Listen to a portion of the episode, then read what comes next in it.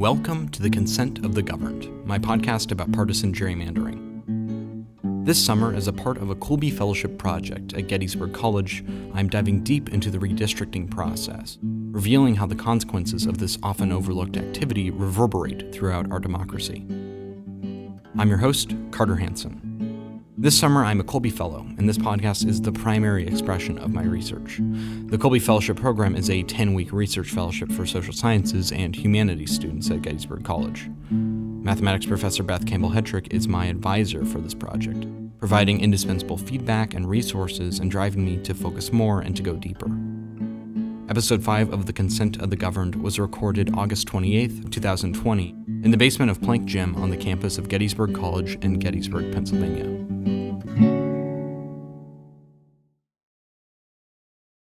Part 1 The Nuclear Option. On November 1, 2011, the Arizona State Senate voted 21 to 6 along party lines to remove Colleen Coyle Mathis from the state's Independent Redistricting Commission. Mathis had been the chairwoman and the sole independent member of the five member committee appointed to redraw the state's congressional and legislative district maps following the 2010 census. The impeachment of Chairwoman Mathis prior to its initiation had been known as the nuclear option, in the long running battle between the Arizona Independent Redistricting Commission and the Republican controlled state government, and talk of impeachment had generally been dismissed by Democrats as saber rattling. Only a month before the state Senate voted to impeach Mathis, then Governor Jan Brewer, also a Republican, had called the congressional map produced by the commission, quote, simply gerrymandering at its worst, end quote. The vote in the state Senate followed Governor Brewer's initiation of the impeachment process on October 26, 2011, when she sent a letter of grievances to Chairwoman Mathis. In the letter, Governor Brewer accused Chairwoman Mathis of committing, quote, substantial neglect of duty and gross misconduct in office while serving on the Independent Redistricting Commission. Her justification to impeach was based on the criteria that Mathis had used in the new congressional maps proposed by the Independent Redistricting Commission, also known as the IRC. Brewer criticized Mathis's prioritization of competitiveness in the Commission's redistricting of the Arizona congressional map. Additionally, Brewer asserted that the IRC had, quote, violated constitutional requirements by engaging in gerrymandering practices, such as breaking up communities of interest without regard for compactness and contiguity, as well as making the creation of three districts along the southern border a redistricting goal. The impeachment ostensibly targeted all five commissioners, though the removal of Chairwoman Mathis was the Republican controlled state government's primary objective. The impeachment was immediately condemned by Arizona Democrats. According to an article from Roll Call published October 26, 2011, quote, Arizona Democratic Party Executive Director Luis Heredia described the governor as drunk with power, calling the move a brazen power grab that would rival any in Arizona history, end quote. Additionally, according to a Politico article from November 1st, quote, Andrei Cherny, chairman of the Arizona Democratic Party, called the impeachment vote a historic abuse of power without parallel in modern American history, end quote. Despite Democrats' objections, the impeachment went through without difficulty, and Colleen Mathis was removed from her position as chairwoman of the IRC on November 1, 2011. Part 2 keeping politics out of it.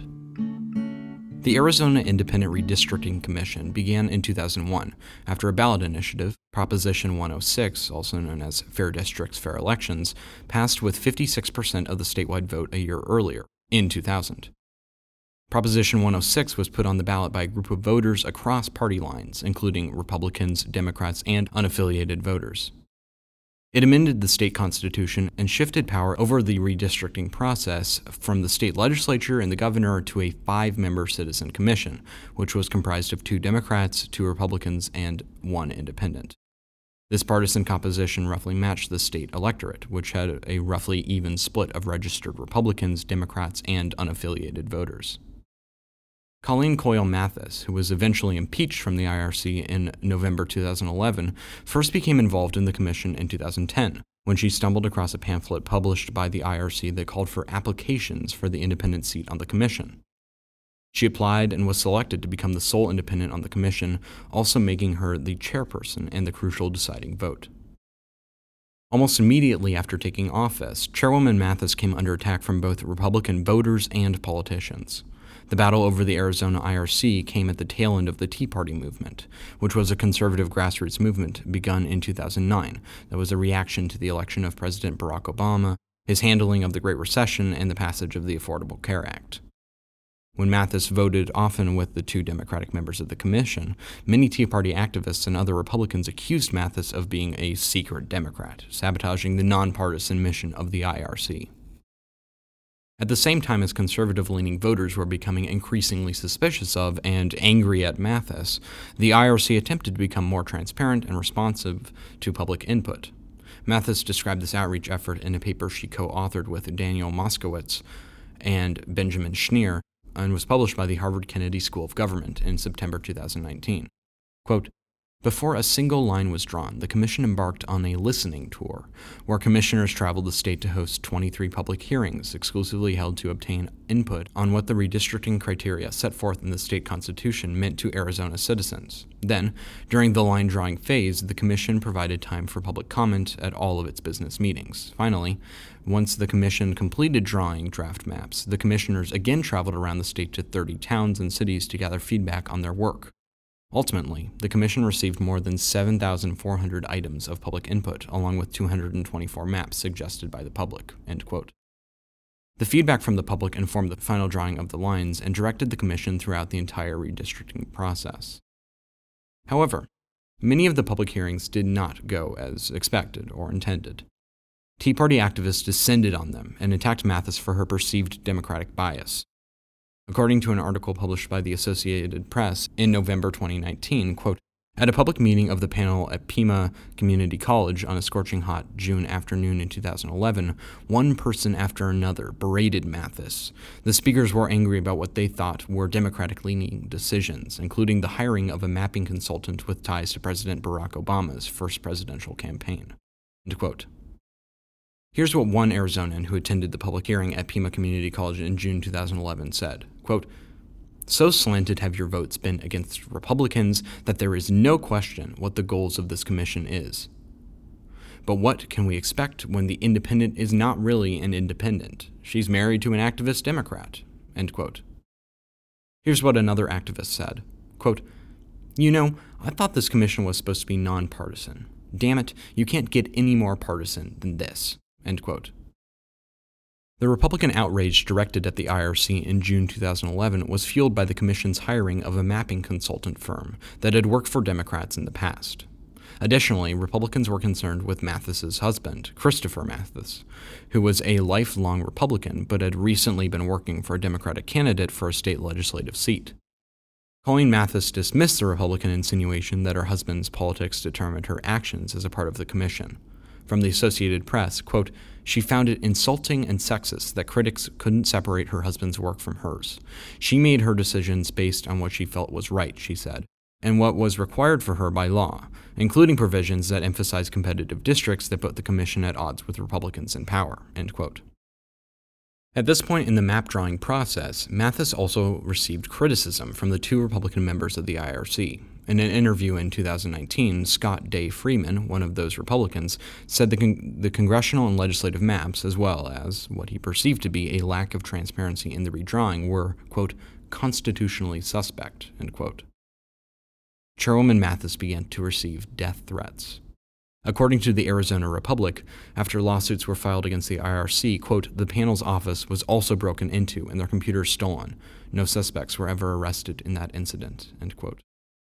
Colleen and Christopher Mathis put plywood boards on their windows and installed floor bolts to their doors to secure themselves against any violence directed at them by far right extremists. When asked about the plywood boards on the 538 Politics podcast, Colleen Mathis said, quote, We just felt kind of like it would be nice to be able to sleep at night and not worry that someone was looking in the window or going to do anything. End quote. Sometimes Mathis stayed at friends' and neighbors' houses when her own home became too dangerous. Around this time, Mathis also met with FBI agents to discuss threats to her life. That July, Republican State Senator Frank Antenori said of the ongoing legal battle between the Republican controlled state government and the IRC, quote, the gun is loaded, and it's just figuring out what target to point it at and when to pull the trigger, end quote. This comment was particularly distasteful at the time, given the fact that U.S. Representative Gabby Giffords had been shot in the head at a constituent event in a grocery store parking lot in Tucson only six months earlier. Giffords survived the shooting, but six others, including a federal district court chief judge and a nine year old girl, did not. Senator Antenori later said that he was using military analogies that were not meant to be a threat. Needless to say, the, the Arizona Independent Redistricting Commission did not exactly succeed in removing politics from the redistricting process. The simple truth is that the drawing of district lines is going to be political, no matter who does the drawing. Said Chairwoman Mathis, quote, You just can't take politics out of it, end quote. In redistricting, the composition of Congress and state legislatures is at stake meaning that both Democratic and Republican politicians are invested in the partisan composition of maps produced by redistricting commissions, including independent commissions. Justin Levitt, Associate Dean of Loyola Law School in Los Angeles, California, said that the Arizona IRC was controversial, quote, because political leaders in the state have tried to make it very controversial, end quote. Furthermore, said Levitt, quote, she, Mathis, was the chair of the commission that the prevailing party didn't appreciate. The commission put their heads down and did the job the citizens told them to do. The IRC eventually produced a redrawn congressional map for the state, which further upset Republicans. The partisan composition of the map was four solid Republican districts, two solid Democratic districts, and three toss up seats. Keep in mind, Arizona leans Republican, but only slightly. In the 2016 presidential election, Donald Trump won the state by only 3.5%, receiving 48.1% of the statewide votes compared to Hillary Clinton's 44.6. More recently, however, Arizona has shifted slightly to the left. In the 2018 race for Arizona's open Senate seat following the death of Senator John McCain, Democrat Kyrsten Sinema defeated Republican Martha McSally by 2.4%, with Sinema receiving 50% of votes and McSally receiving 47.6%. Additionally, as of August 28, 2020, Joe Biden has a 4.3% lead in the polls in Arizona over Donald Trump. Given that context, the map drawn by the IRC and Chairwoman Mathis in 2011 was fairly egalitarian, favoring neither party substantially more than the other. Republicans need to win only in one of the three swing districts in order to have a majority of the state's congressional seats, while Democrats need to win all three toss up districts. This reflects Arizona's slight Republican tilt while maximizing the number of swing districts, which produce representatives that are more responsive to the demands of constituents than those from solid blue or red districts.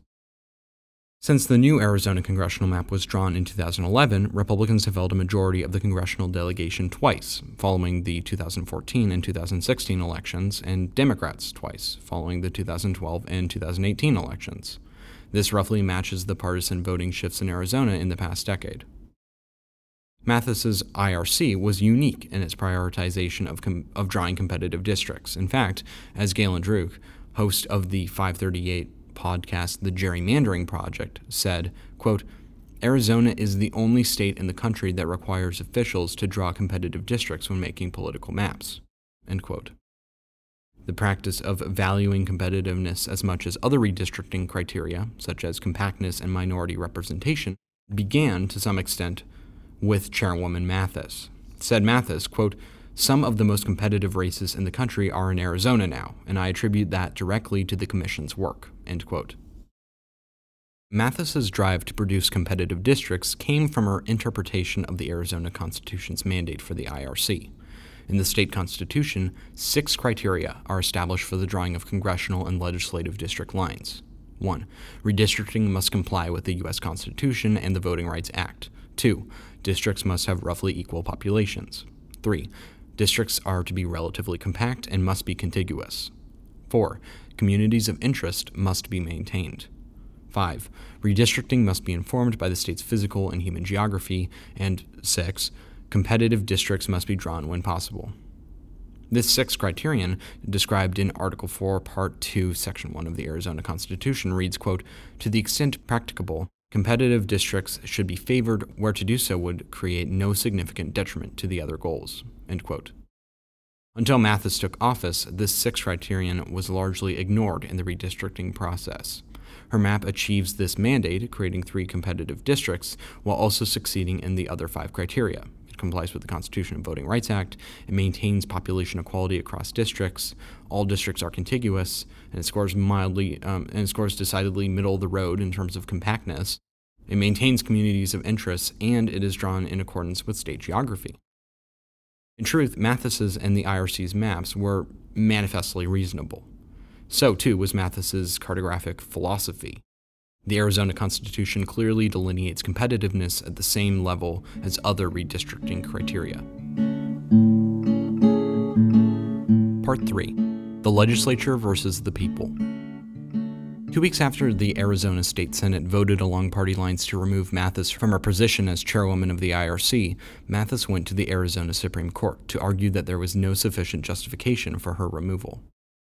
She was represented by former Arizona Chief Justice Thomas Zlaket, who said before the court that if Mathis lost her case, the IRC, quote, becomes a joke, a laughable joke subject to manipulation by the very people that the commission was designed to insulate from, end quote. Following the two hour proceedings, the court unanimously overturned the impeachment. Republicans, dissatisfied with the ruling, took Mathis to federal court, and the suit eventually landed in the U.S. Supreme Court in 2015.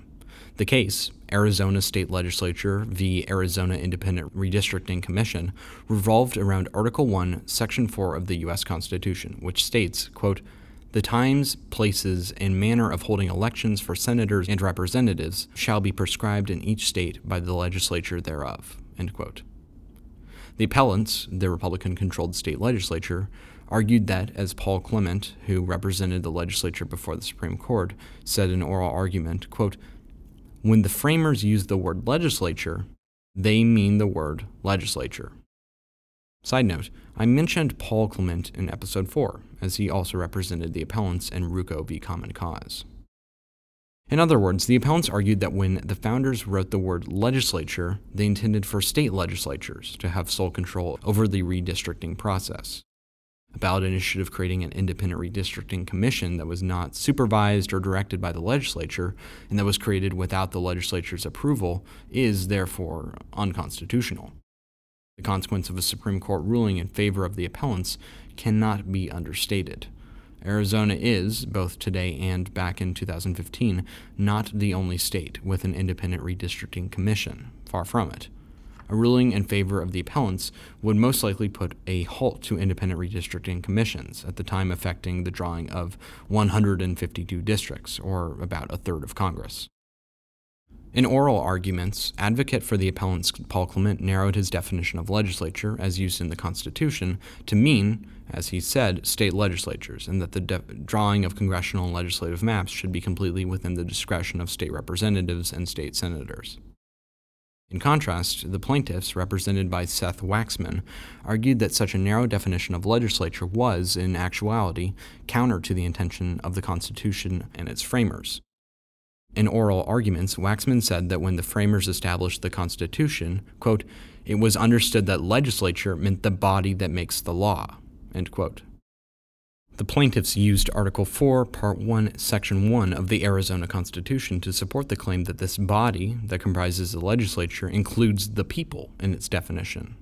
Quote, the legislative authority of the state shall be vested in the legislature, consisting of a Senate and a House of Representatives but the people reserve the power to propose laws and amendments to the Constitution, and to enact or reject such laws and amendments at the polls, independently of the legislature.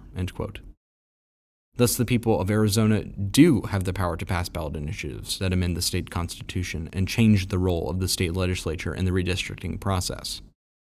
Clement countered that the plaintiffs draw a false equivalent between the people and the legislature.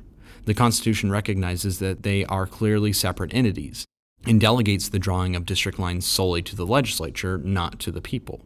Waxman responded simply and effectively quote, The gravamen of the legislature's suit is that the people usurped the power of a legislative body that they themselves created. Waxman is right. American democracy is founded on the essential concept that the people ultimately hold the power and form governments to provide them with security and sustenance, thus establishing society. The people created the legislature, and, therefore, they have the right to amend its powers.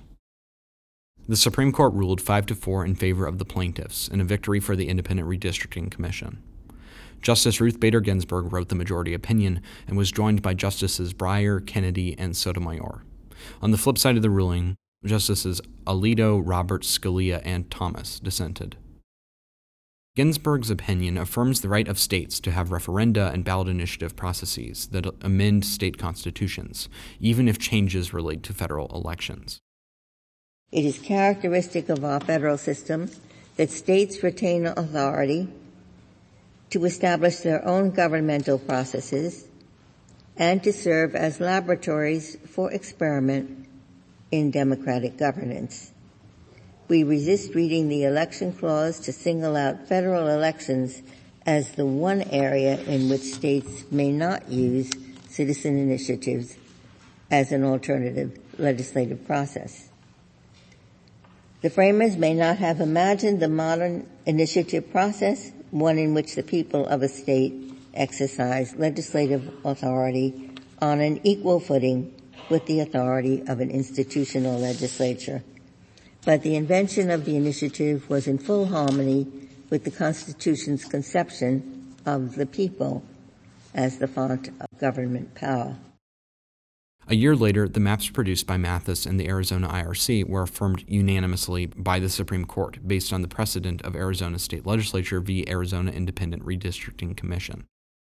The success of reformers in this pair of cases essentially means that, as Wendy Weiser, director of the democracy program at the Brennan Center for Justice, said, quote, the Constitution is not a barrier to states who want to address the problem of partisan gerrymandering, end quote.